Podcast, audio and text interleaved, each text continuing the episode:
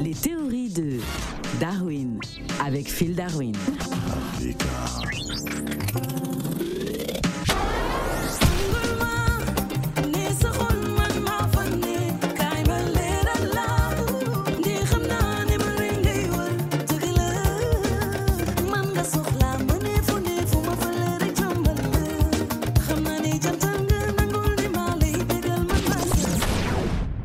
Nanga de Phil Darwin, Mangi Frek Phil Montagnard, Nanga de Africa Radio. Alors Phil Darwin, pourquoi dit-on que le football joue le 2x2 ballons?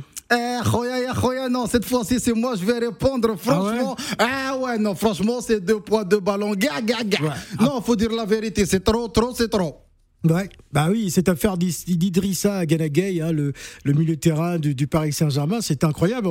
On aurait dit qu'il avait milité contre l'homophobie. Mais moi, si je vais pas passer par quatre chemins, je vais simplement faire la diplomatie, tu vois. Ouais. La diplomatie, le premier principe, c'est quoi? C'est la réciprocité.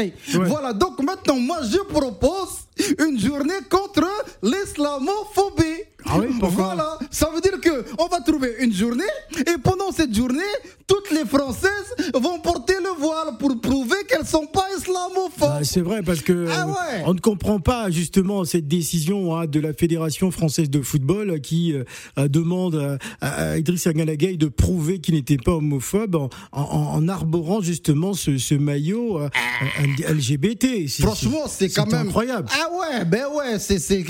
Donc, toutes les femmes françaises doivent porter le voile ce jour-là, voilà, pour prouver qu'elles ne sont pas islamophobes. Toutes celles qui ne vont pas porter, elles seront condamnées, parce que l'islamophobie, ce n'est pas une idée, c'est un délit. C'est vrai. Voilà, donc c'est pas fini. Le voile, la main de Fatma, ce jour-là, il faut préparer le couscous. Et ce jour-là, interdit de manger du porc. Ah bon? Tu ne manges pas de porc, sinon tu es islamophobe ce jour-là. Voilà, c'est comme ça que ça va se passer pour les femmes. Et puis, bien sûr, la nourriture halal. Obligé. Tu n'achètes pas chez le boucher Jean-Pierre. Voilà. On ne comprend pas pourquoi, justement, même les politiques s'en mêlent. J'ai le sentiment que tout le monde est un peu à fleur de peau aux sorties de l'élection présidentielle en France. On a même écouté Valérie Pécresse. C'était incroyable. Mais c'est trop. Il faut apprendre à faire les... Ouais. Tu le fais pas bien, tu es islamophobe, tu es condamné. On va faire comme ça. Et les hommes aussi, ils vont lutter contre l'islamophobie.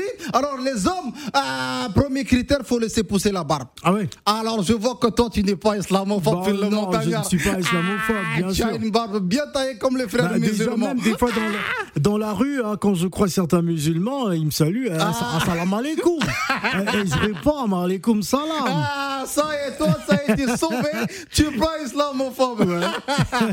Mais il y a un autre truc qu'il faudra que tu fasses. Ah bon, quoi? Le ramadan ce jour-là. Bah, ouais.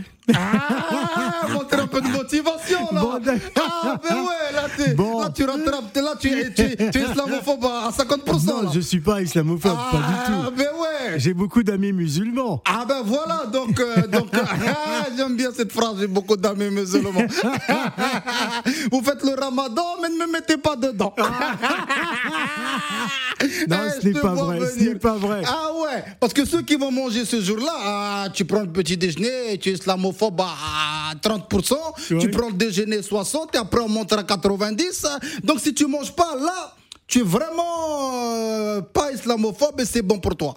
D'accord, ok. En tout cas, cette histoire d'Idrissa Gana-Gueye est partie très loin. D'ailleurs, je me demande s'il va rester au Paris Saint-Germain, parce que le championnat l'année prochaine, j'ai le sentiment qu'il sera sifflé sur le terrain.